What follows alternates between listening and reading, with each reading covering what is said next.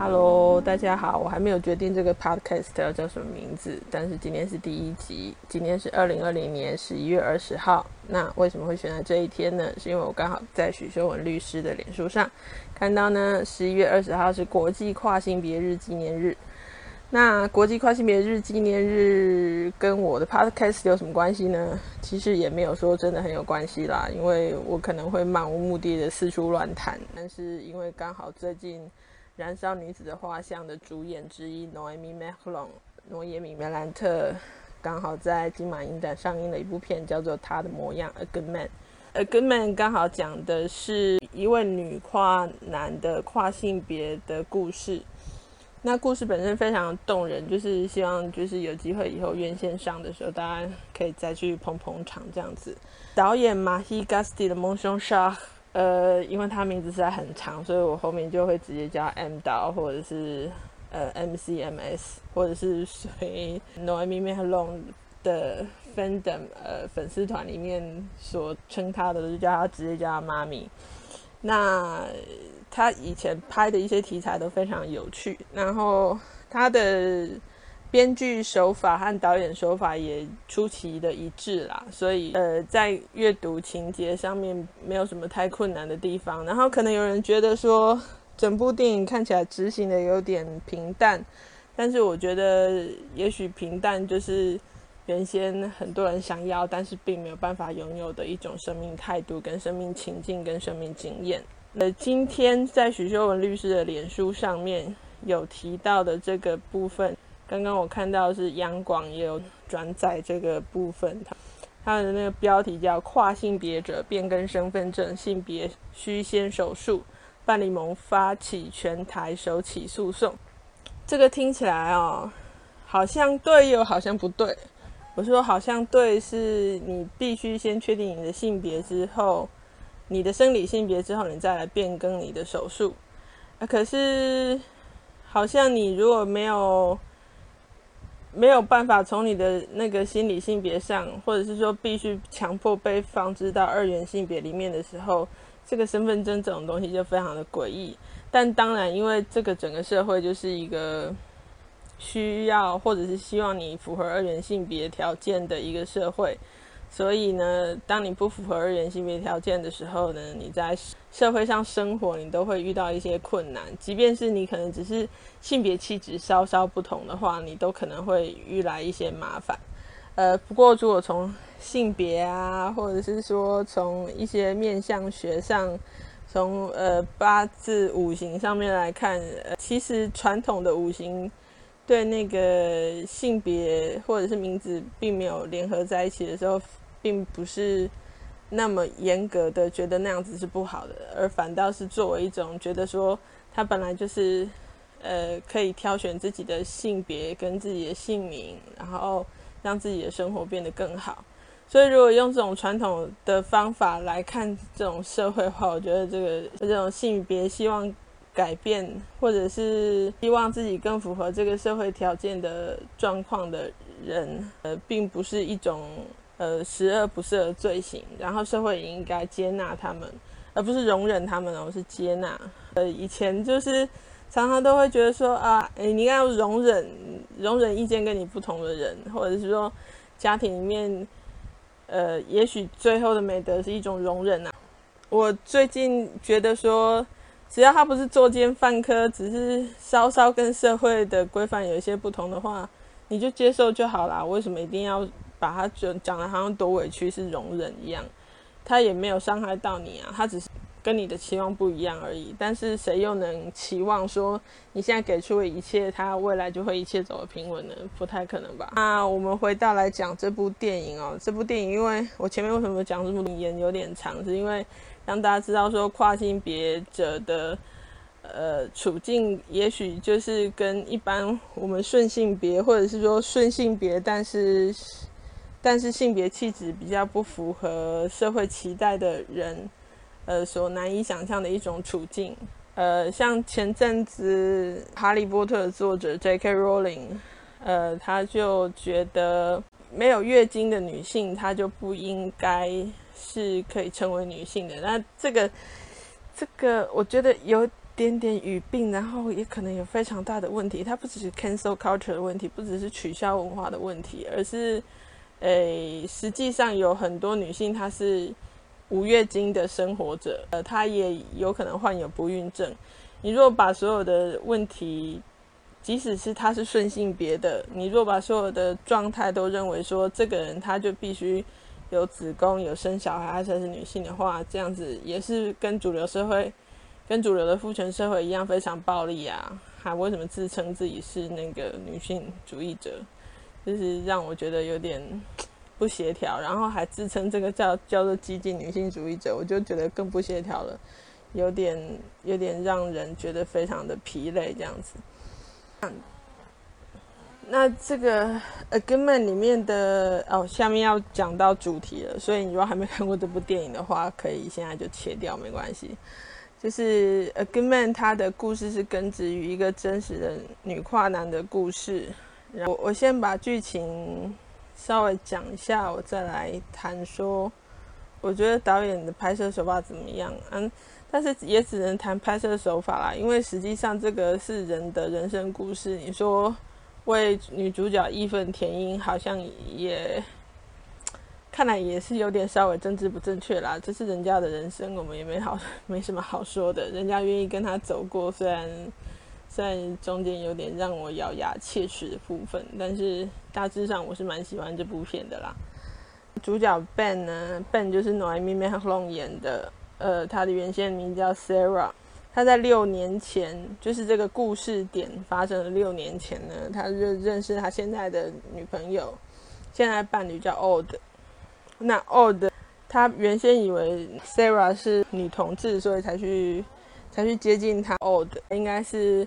呃比较偏所谓的 pansexual 或者是 bisexual，可是看起来应该是 pansexual，就是 pansexual 比较泛性泛性爱的人，比较接近，就是说呃如果我说错的话，可以在下面指正我，没关系，因为我自己本身不是。没有这样子的认同，但是我身边有一些朋友是这样子的认同哦，就是呃泛性恋的人，他们会认为说自己爱的是这个人，而不是这个人的性别或者是他的某个器官。在这样子的状况下，所以他们就一起携手走过六年。然后他们在对彼此的人生简介的时候，一开始就说他们。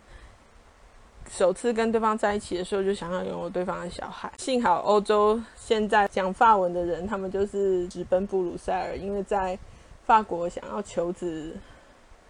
跟台湾的状况有点一样啦。就是像之前苗苗博雅议员他上节目的时候讲过说，呃，你若是同性伴侣的话，你不可以收养小孩，但是你可以收养对方的亲生子女。但是你如果是单身男性或单身女性的话，你也可以收养小孩。呃，单身男性这个地方我不是很确认，但是单身女性这是不这个部分是可以的，因为我有我有看过好几个这样子的案例。那所以在这个部分是有点有点奇特的，就是呃，为什么同样是纳税的公民，然后那个同性的伴侣却不能收养小孩？这个是逻辑是什么？什么神操作？我也不是很懂。呃，就是有一些逻辑是很奇怪的，但然后在法国跟在台湾是竟然是一样的，哎哎，对，听起来有点，我们是跟上宇宙了，还是还是没有跟上？我也不太清楚。呃，所以在这个部分，呃，Ben 跟 Old 就显得有点有点觉得挫败，然后 Old 也不是没有努力过啦，因为他之前就已经流产了四次。呃，根据我对一些经常性流产或者是想要求子无法得子的呃女性朋友侧面了解，这当然就是非常挫败的一种状况哦。那在古时候就是直接娶个妾，呃，可是，在一些想要真的拥有自己的小孩的人的状态的话，他好像就会觉得这是有点有点令人挫败的状况。那因为收养非常的困难，所以 Ben 当时他还没有完全的拥有阴茎，就是男性的生殖器官，呃，所以他当时已经服用那个睾固酮一阵子了，所以外表看起来就是跟一般的那个呃高大，但是有一点点秀气的男生一样，他是我满脸胡子，但是他就是看起来就是呃算是英俊斯文的一个男生啦。哎，可是实际上他他拥有的那个生生殖器官还是跟女性一样，所以他他就为了要怀上他们的小孩，就是他们去布鲁塞尔人工造人这样子。因为他也认为说这是他们最后的机会，这样子。在这个过程中，我倒是觉得 MCMS 就是导演他有点过于轻描淡写那个挣扎的过程，就是好像其实其实本一开始就是情感也是非常内敛，所以他一开始就是把这些事情就已经都想清楚了，所以他就已已经决定要这么做。在这个过程中。导演用了那个拍摄的手法是过去未来这样子互相跳跃的时候，就是好像叙事到一半的时候，他忽然间有点走不下去的时候，他就是用一种现代主义的手法啊，忽然掉进一段回忆里啊，然后再用这个大概跳跳了两三段里面，然后去叙述这样的故事。可是这这个这个部分，他在之前 Noemi m e l o n 呃获得凯撒奖提名的那一部。天堂会等待，The The Ciel attendra，呃，Heaven will wait，用过类似的手法，不不是说这种手法不好了，而是说就是就是导演惯常用的手法，所以是你自己要要在看他的影片的时候，需要花一点时间跟精神去分清楚现在的叙事线是在哪里。不过在呃，根本这这部电影里面。虽然他有用这样子跳接手法，但是没有造成就是观影上的困难，因为很明显在呃女跨男男跨女的过程当中，就是一个就是呃不然这样不然那样，就是你看不到中间它慢慢慢慢变化变化变化的过程。那原先有些人说啊，为什么不去选选一个演员来真实的？就是真实的跨性别演员来来拍摄这个过程，而去选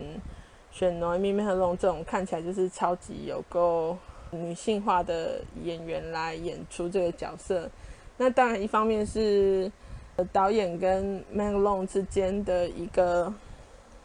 他们情感的关系，呃，不不是那种情感，就是他们是亦师亦亦友。然后，呃，MCMS 可以对 Merlan 来说是一个。真真实实的恩师。另外一方面，就是就是导演会倾向使用自己比较熟悉的演员这样子来来拍摄。在这个部分，Noémie Melon 之前的推特跟 IG 都有受到一些攻击啦。那当然后面就是有大家去应援团。不过我觉得，我觉得不管如何，我觉得去攻击他人，我可以理解，但是我还是觉得他们很无聊。因为作为一种艺术形式的话，那个。你当然要多给跨性别演员一个机会，可是实际上在这部电影的跨性别演员，他们有时候他们不愿意演出那个跨性别之前的状态，所以这是这部电影里面最大的挣扎之一。这部电影里面刚好讲到今天徐秀文律师讲到这个部分，就是但在生小孩之前。刚好是已经怀上孕了，呃，Old 那时候也还在，然后他们就一起打开了一封给一封给 Ben 的信，但是那时候 Ben 的卡片上，呃，身份对法国有身份证，就是 Ben 的身份证上的名字叫做 Sarah，然后他每次要就是法国很爱用支票，就是钱不够的时候，他们就会签支票这样子。呃，就是每次签支票的时候，你当然就要给人家看一下你的身份证，这也是很合理的。然后 Ben 就每次要拿出那张名叫 Sarah 的身份证的时候，他就觉得很痛苦。就是一般我们也会觉得很痛苦，就是如果你你你老爸老妈刚好给你的名字刚好跟你外表不太像的时候，就有点困扰，对不对？就人家就会多看两眼这样子。呃，当然他的状况会比一般的普通人就更复杂一点。呃，所以就就会会再看一下。那天法官就裁决他说，从此以后呢，Ben 可以叫做 Ben，然后对他的 title 就是对他的称谓也是必须使用先生，就是他所有的相关文件都是一律是先生这样子。然后这个先生的部分，当然当然对对 Old 对 Ben 来讲都是非常大的人生进步。然后这个这个人生进步，同时也带来一个非常巨大的困扰，就是除了你的小孩是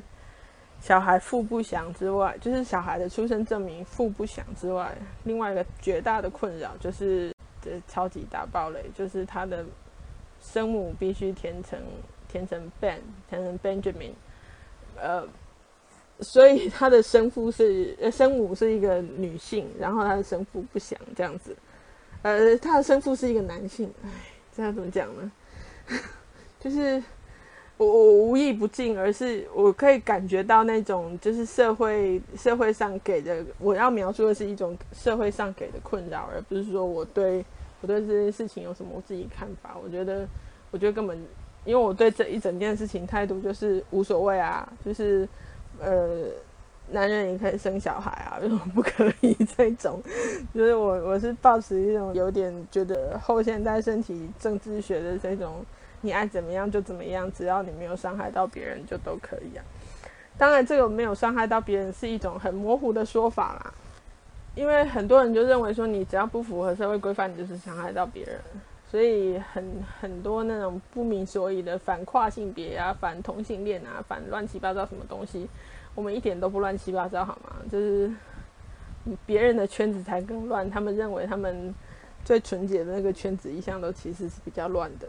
那在这个故事里面可以看到的就是这一幕让我非常的心，非常让我让我震惊，说就是台湾的法律在这一点。跟在法国是不一样的，就是台湾必须变性之后才可以领取变性后的身份证，然后法国你可以是可以在呃变性中间你就去申请你的身份证。我有一个我有一个朋友也是这样子，就是他念大学，应该不是，他那时候应该大学毕业了，他就念到研究所的时候，他决定要要改名字，就是要把他名字改成比较中性一点，就是。男女通用的，比方说 Alex，Alex，呃，女孩子叫 Alexandra，然后男孩子叫 Alexander，可是他们的他们的那个小名同样都是叫 Alex，所以是你叫 Alex Alex 的时候，它是没有差别的。然后一个另外一个常见也是 Charlotte 跟 Charles，常见的名字就是 Charlie。那在我们看来。我们也是有一些男女通用的名字啦，不过外国人他们比较重视那个名的部分哈，这个部分就可以立刻辨认出来说你你是男性还是女性。但是有些人他还是喜欢用用比较中性的名字，像像 Ben 就是一个非常很明显的男性的名字，然后 Noemi Noemi 是一个女性的名字，然后它的相对应的男生的名字就叫 Noe，呃，所以当 Adele 叫。叫 Noemi 叫 Noe 的时候，大家快笑死了。大家觉得那是小名，可是其实其实就是英文 Noah 的意思啊，诺亚的意思。然后我每次想到这部分，我都觉得，嗯，现在是什么神操作呢？Adela 那个，诶，请问你你要跟那个 Noemi m e l o n 玩到什么时候呢？呃，让我们继续看下去这样。所以在这个地方，我今天就是。很简短的谈一下这部电影，就是有机会有看过的人，也可以一样跟我一样对 Old 有点义愤填膺。嗯，对你，你有看过电影的人应该知道为什么会对 Old 生气。虽然我后来是蛮羡慕他的啦，哎，但是还是有点生气。然后一方面也可以知道说，国内对跨性别人权的照护应该还是不足的，然后也显得不是那么合理。然后今天就是国际跨性别日，祝大家国际跨性别日快乐。然后，呃，不论在什么时候，你都可以实实在在做自己，拥有自己想要的身体。即使你的法律或你的先天条件无法让你拥有你自己想要的身体，也希望你保持健康，等待某一天你可以拥有这样的身体的实际来临。祝。大家可以幸福快乐的就幸福快乐，不能幸福快乐的也尽量活着。然后等到有一天我们可以把事情弄得更好。拜拜。